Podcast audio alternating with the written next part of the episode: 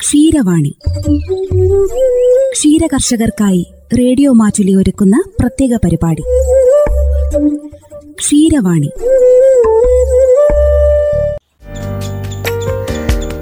നമസ്കാരം പ്രിയ ശ്രോതാക്കളെ. ക്ഷീരവാണിയുടെ പുതിയൊരധ്യായത്തിലേക്ക് എല്ലാ പ്രിയ ശ്രോതാക്കൾക്കും സ്വാഗതം. ഇന്ന് ക്ഷീരവാണിയിലൂടെ ശ്രോതാക്കൾ പരിചയപ്പെടാൻ പോകുന്നത് ദ്വാരക പുലിക്കാട് സ്വദേശിയായ വിജയൻ എന്ന ക്ഷീരകർഷകനെയാണ്.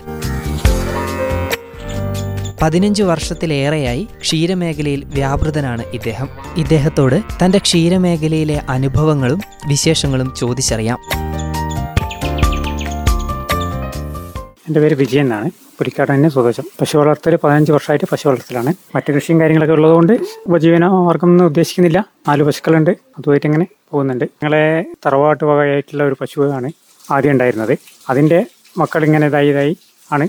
തുടർന്ന് പോവുകയാണ് ചെയ്തത്. വലിയ കറവൊന്നും ഇല്ല എങ്കിലും പുതിയ ഇനങ്ങൾ വന്ന് വന്ന് പിന്നെ ജേഴ്സീന്റെ കുത്തിവെച്ചു എച്ച് എഫിന്റെ ആയി. അങ്ങനെയുള്ള ഇനങ്ങളാണ് ഇപ്പോൾ ഉള്ളത്. ഇപ്പൊ പതിനഞ്ച് വർഷമായിട്ട് പശുവിനെ വളർത്തുകയാണല്ലോ. അപ്പൊ അന്ന് മുതലേ പാൽ സൊസൈറ്റി കൊടുക്കുകയും പശുവായിട്ട് ഇണങ്ങി ചേർന്ന് ജീവിക്കുന്ന ഒരു വ്യക്തിയായിരിക്കുമല്ലോ. അപ്പം പതിനഞ്ച് വർഷം ഇപ്പുറം നിന്ന് ചിന്തിക്കുമ്പം എന്താണ് പറയാനുള്ളത്? പതിനഞ്ച് വർഷം മുമ്പാണെങ്കിൽ പാലിന് വലിയ പ്രശ്നങ്ങളൊന്നും ഇല്ലായിരുന്നു. എല്ലാ വീടുകളിലും കൊടുക്കാനും കാര്യങ്ങളൊക്കെ ആയിരുന്നു. സൊസൈറ്റിയിൽ അധികം എടുക്കലോ കാര്യങ്ങളോ ഇല്ലായിരുന്നു. ഞങ്ങൾ നല്ലൂർ നാട് ക്ഷീരസംഘത്തിലാണ് അളന്നുകൊണ്ടിരുന്നത് ഇപ്പോഴെന്ന് വെച്ചാൽ പാൽ കൂടുതലുള്ളത് കൊണ്ട് സ്വാഭാവികമായിട്ട് പാലിന് വില നമ്മൾ കൊടുക്കുന്ന തീറ്റകൾക്കും കാര്യങ്ങൾക്കും വില കൂടിയതുകൊണ്ട് പാലിന്റെ വിചാരിച്ച രീതിയിൽ നമുക്ക് ഒത്തുപോകുന്നില്ല. അപ്പോൾ ഇപ്പൊ ക്ഷീരമേഖല പ്രതിസന്ധിയിലാണോ? ഇപ്പൊ പലരും പറയുന്നത് ക്ഷീരമേഖല പ്രതിസന്ധിയിലാണ്. ക്ഷീരമേഖല കൊണ്ടൊരു ജീവിതമാർഗം എന്ന് പറഞ്ഞ പോലെ കൊണ്ടുപോകാൻ പറ്റുന്നില്ല എന്നുള്ളതാണ്. അപ്പൊ അതിനെപ്പറ്റിയുള്ള ഒരു അഭിപ്രായം എന്താണ്? ഇപ്പം എന്നെ സംബന്ധിച്ചിടത്തോളം ക്ഷീരമേഖല പ്രതിസന്ധി എന്ന് പറയാൻ പറ്റൂല. കാരണം വെച്ചാൽ ഞാൻ ഈ മറ്റുള്ള തീറ്റകൾ കൊടുക്കൽ കുറവാണ്. സ്വന്തം പറമ്പിലുള്ള പുല്ല് അതുപോലെ നമുക്ക് നെൽകൃഷി ഉള്ളതുകൊണ്ട് ആ നെല്ലിന് തവിടുണ്ടാകും. പിന്നെ വാഴക്കൃഷിയും കാര്യങ്ങളുള്ളതുകൊണ്ട് അതിന്റെതായ കുറെ ഇതൊക്കെ ഉണ്ടാവും. ആ രീതിയിലാണ് പോകുന്നതുകൊണ്ട് എനിക്ക് വലിയ പ്രശ്നങ്ങളില്ല ഇപ്പോൾ ഇപ്പൊ. ഈ പശുവിന്റെ പാൽ കൊടുക്കൽ മാത്രമല്ലാണ്ട് പശുവിൽ നിന്നുള്ള വരുമാനം വേറെ ഏതൊക്കെ രീതിയിലാണ് കണ്ടെത്തുന്നത്? പ്രത്യേക രീതിയിൽ നമുക്ക് കൃഷി ജൈവ കൃഷിയിലാണ് അധികം മുന്നോട്ട് പോകുന്നത്. ഈ ചാണകവും കാര്യങ്ങളാണ് ഞാൻ വാഴയ്ക്കും കാര്യങ്ങളും ചെയ്യുന്നത്. പിന്നെ തൊഴുത്തുള്ളത് പശുവിനെ കുളിപ്പിക്കുന്ന വെള്ളം ഈ കഴുകുന്ന വെള്ളം എല്ലാം കൂടി നേരെ ഞങ്ങൾക്ക് ഒരു രണ്ടേക്കർ വയലുണ്ട്. ആ വയലിലേക്ക് ഡയറക്റ്റ് പൈപ്പ് വഴി വിടുകയാണ് ചെയ്യുന്നത്. ഇപ്പോൾ ഒരു പശുവിനെ വളർത്തുവാണെങ്കിൽ പതിനഞ്ച് വർഷം മുമ്പൊക്കെ പശുവിനെ മിക്കവാറും പുറത്തൊക്കെ കൊണ്ട് കെട്ടി വയലിലൊക്കെ കെട്ടി ഇപ്പം രാവിലെ നമ്മൾ കൊണ്ട് കെട്ടി കഴിഞ്ഞ് കഴിഞ്ഞാൽ കറവയൊക്കെ കഴിഞ്ഞ് അങ്ങ് കൊണ്ട് കെട്ടി കഴിഞ്ഞ് ഉച്ചയ്ക്ക് ഇച്ചിരി വെള്ളം കൊടുക്കാനും ഒന്ന് മാറ്റി കെട്ടാനും പിന്നെ വൈകുന്നേരം കറവയ്ക്ക് മുമ്പായിട്ട് അഴിച്ചുകൊണ്ട് വരില്ല പക്ഷെ ഇന്നത്തെ സാഹചര്യത്തിൽ ഒരിക്കലും അത് സാധ്യമല്ല. കാരണം പശു ചിലപ്പോൾ വെയിൽ കൊണ്ടു കഴിഞ്ഞാൽ പശുവിന് ബുദ്ധിമുട്ടുണ്ടാകുന്ന അത്ര ഹൈബ്രിഡ് പശുവിലോട്ട് മാറിയപ്പോൾ ഒരു വ്യത്യാസമാണ്. അപ്പം പുൽകൃഷി പുൽകൃഷിയാണ് ഇപ്പൊ അതിനുള്ള എല്ലാവരും ഒരു പ്രതിവിധിയായിട്ട് കണ്ടെത്തുന്നത്. അപ്പൊ പുൽകൃഷി എങ്ങനെയാണ് കൊണ്ടുപോകുന്നത്? പുൽകൃഷി എന്ന് പറഞ്ഞാൽ നമ്മളിപ്പോൾ ഈ തൊഴുത്തിലെ വെള്ളവും കാര്യങ്ങളൊക്കെ ഉണ്ട് അവിടെ കൃഷി ചെയ്യും. അത് വെട്ടിക്കഴിഞ്ഞ പാട് തന്നെ അതിൽ ഈ പുല്ല് വെള്ളം ഒഴിച്ച് കുറച്ച് യൂറിയൊക്കെ ഇട്ട് റെഡിയാക്കും. പശുവിനെ ഞാൻ രാവിലെ വയലിൽ കൊണ്ട് കെട്ടും. ഇപ്പോഴും പശുവിനെ വയലിൽ കൊണ്ട് കെട്ടി കൂട്ടിന്ന് പുറത്തിറക്കി വളർത്തുന്ന ഒരാളാണ്. ഒമ്പത് മണി ആകുമ്പോഴേക്ക് തന്നെ ഞാൻ പശുവിനെ തണലത്തേക്ക് കൊണ്ടിടും. നിങ്ങൾ മരങ്ങളൊക്കെ വെച്ച സ്ഥലങ്ങളിൽ ബദാം മരം മൂന്നാലിനുണ്ട് അതിന്റെ അടിയിൽ കൊണ്ടിടും.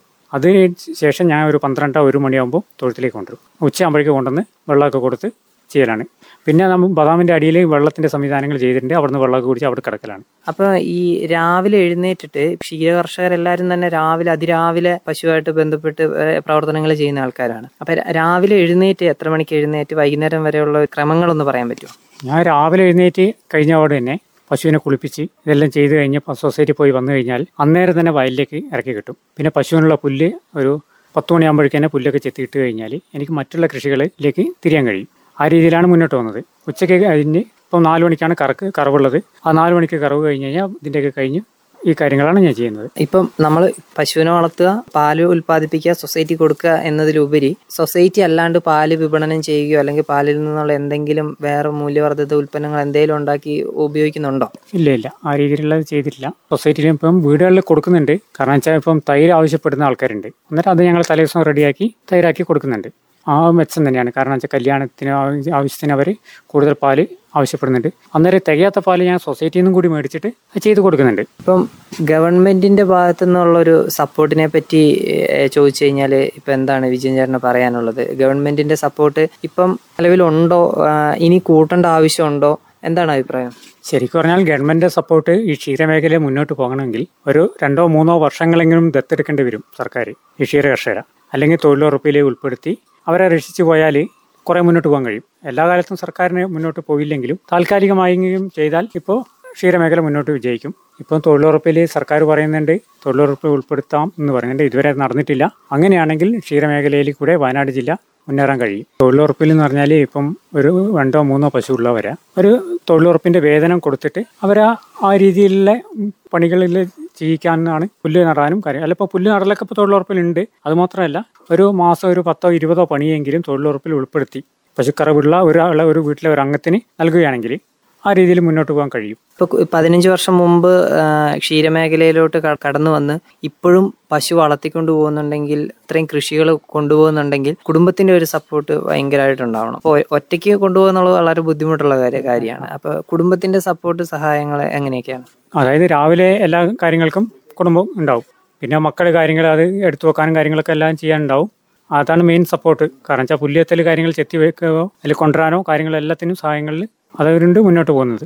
ഇപ്പം ക്ഷീരമേഖലയിലേക്ക് യുവാക്കളുടെയൊക്കെ സാന്നിധ്യം അല്ലെങ്കിൽ പുതുതലമുറകളുടെ സാന്നിധ്യം വളരെ കുറവാണ്. അപ്പൊ അത് എന്തുകൊണ്ടായിരിക്കും കാരണം വെച്ചാൽ ഇത് കുറച്ച് കഷ്ടപ്പാടുള്ള പരിപാടിയാണ്. നേരത്തെ എഴുന്നേൽക്കണം പശുവിനെ കുളിപ്പിക്കുമ്പോൾ ചാണകം ഏത്തൊക്കെ ആവും. ആ രീതിയിലുള്ള കാര്യങ്ങളൊക്കെ കൊണ്ടാണ് യുവാക്കൾ മാറുന്നത്. ഇപ്പം കുറഞ്ഞ യുവാക്കൾ കുറച്ച് വിദ്യാഭ്യാസം കാര്യങ്ങളൊക്കെ ഉള്ളതുകൊണ്ട് ആ രീതിയിൽ എന്തെങ്കിലും ഒരു പണിയെന്ന് പറഞ്ഞിട്ട് മാറുന്നതുകൊണ്ടാണ് പക്ഷേ ഈ രീതിയിൽ നിന്നാൽ ചെറിയൊരു ബുദ്ധിമുട്ടുണ്ടെങ്കിലും കഷ്ടപ്പെട്ടാൽ വിജയിച്ചു പോവാം. കുടുംബത്തിനെ നല്ല രീതിയിൽ കൊണ്ടുനടക്കാൻ കഴിയും. ഇപ്പൊ ഇതിലോട്ട് കടന്നു വരാൻ ആഗ്രഹിക്കുന്ന ആളുകളോട് വിജയൻ ചേട്ടനുള്ള ഒരു എന്താണ് പറയാനുള്ളത്? അവർക്ക് പറഞ്ഞു കൊടുക്കാനുള്ള ഒരു ഉപദേശം. ഇപ്പൊ പതിനഞ്ച് വർഷമായിട്ട് പശു വളർത്തുന്ന ഒരാളാണ്. അപ്പൊ ഒരുപാട് അനുഭവങ്ങൾ ഉണ്ടാവും അതായത് ആദ്യം തന്നെ ഒരു പശു എടുത്ത് മുന്നോട്ട് പോവാണ് വേണ്ടത്.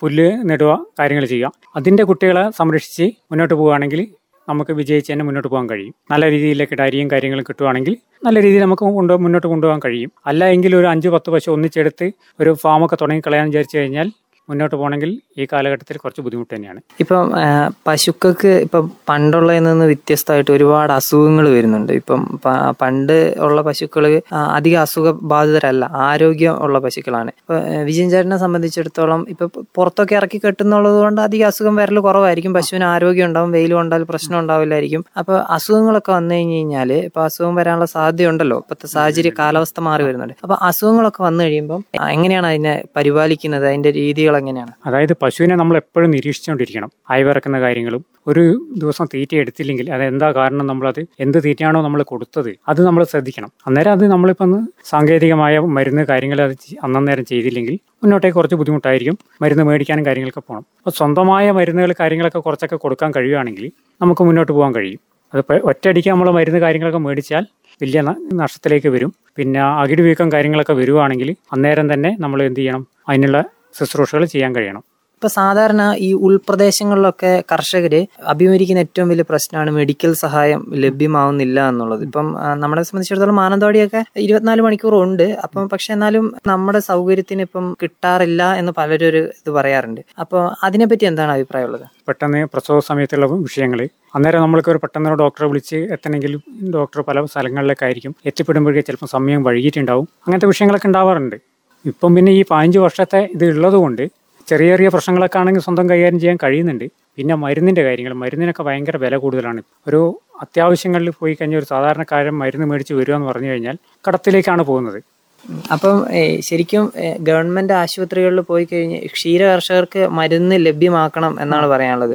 എല്ലാ രീതിയിലുള്ള മരുന്നുകളും ലഭ്യമാക്കണം. അവിടെ പോയി കഴിഞ്ഞാൽ ചെറിയ ചെറിയ മരുന്നുകൾ മാത്രമേ ഇപ്പം ലഭിക്കുന്നുള്ളൂ. ഒക്കെ പുറത്തേക്കാണ് എഴുതാറുള്ളത്. അതിപ്പോൾ പുറത്തോട്ട് എഴുതുന്നതിനോട് എതിര് എതിര് എതിരാണ്. കാരണം വെച്ചാൽ അവിടെ തന്നെ ഉണ്ടെങ്കിൽ ചെയ്യാൻ കഴിയുമായിരുന്നു. ഡോക്ടർമാരുടെ ഒക്കെ ഗവൺമെന്റിന്റെ ഒക്കെ സപ്പോർട്ട് എങ്ങനെയാണ് മുന്നോട്ട് പോകുന്നത്? എങ്ങനെയാണ്? ഗവൺമെന്റ് ഇപ്പൊ നല്ല രീതിയിലുള്ള സപ്പോർട്ട് തന്നെയാണ് ഉള്ളത്. പക്ഷേ ഈ മരുന്നിന്റെ കാര്യങ്ങളൊക്കെ ചെയ്യുവാണെങ്കിൽ ക്ഷീരമേഖല ഇപ്പം മുന്നോട്ട് പോകുന്നതിന് വലിയ വിഷയങ്ങളൊന്നും ഉണ്ടാവില്ല. എന്തെങ്കിലും നാടൻ മരുന്നുകളുടെ അറിവുകൾ എന്തെങ്കിലും ഉണ്ടോ?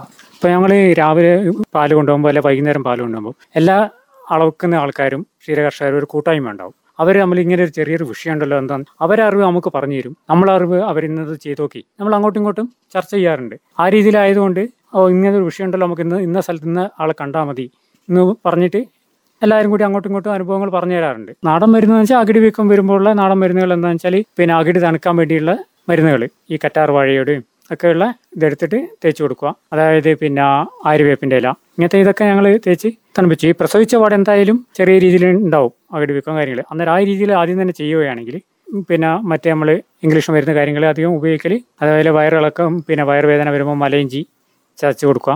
ഉപ്പ് കുരുമുളക് ഇതൊക്കെ കൂടിയുള്ള ആ രീതിയിലുള്ള ഇതൊക്കെ ചെയ്യുന്നതുകൊണ്ട് വലിയ വിഷയങ്ങൾ വരില്ല. ഇപ്പം നമ്മൾ പശു വളർത്തുന്ന ആളുകൾ ഇപ്പം പ്രാദേശികമായിട്ടുള്ള അറിവ് ഇപ്പം ഇപ്പൊ തിരുവനന്തപുരത്ത് ഇരിക്കുന്ന ഒരാളുടെ അറിവ് നമുക്ക് കിട്ടണമെങ്കിൽ ഇന്നത്തെ സാഹചര്യത്തിൽ എളുപ്പമാണ്. ഫോണിൽ നമുക്ക് എളുപ്പമാണ്.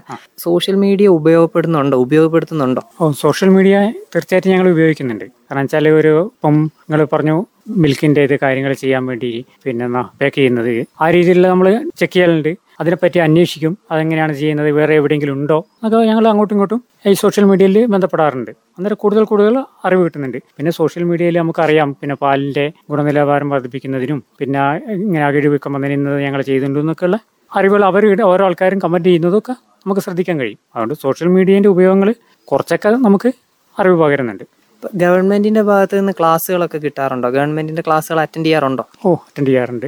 തീർച്ചയായും നല്ല അനുഭവങ്ങളുമാണ് അറ്റൻഡ് ചെയ്തതുകൊണ്ട്. കുറേ കാര്യങ്ങൾ നമുക്ക് പഠിക്കാൻ കഴിയും. പിന്നെ സാങ്കേതിക സഹായങ്ങൾ എന്തെല്ലാം ഉണ്ട് എന്നുള്ള സർക്കാരിന്റെ ഭാഗത്തു നിന്ന് നമുക്ക് അറിയാൻ അറിയാൻ കഴിയും. ഇതൊക്കെ കൊണ്ട് നമുക്ക് ക്ലാസ് ഗുണകരമാണ് ഓക്കെ അപ്പോൾ ഇത്ര നേരം റേഡിയോ മാറ്റ്ലിയുടെ ശ്രോതാക്കൾക്ക് വേണ്ടി പതിനഞ്ച് വർഷത്തെ ക്ഷീരാനുഭവങ്ങളൊക്കെ പങ്കുവച്ചതിന് നന്ദി പറയുകയാണ്. അപ്പോൾ ഇനിയും മുന്നോട്ട് പോകാനും വരുന്ന തലമുറകൾക്ക് പ്രചോദനമാകാനൊക്കെ കഴിയട്ടെ. ക്ഷീരമേഖലയിൽ വലിയ വിജയങ്ങൾ കൈവരിക്കാൻ സാധിക്കട്ടെ എന്ന് ആശംസിക്കുന്നു. Okay thank you.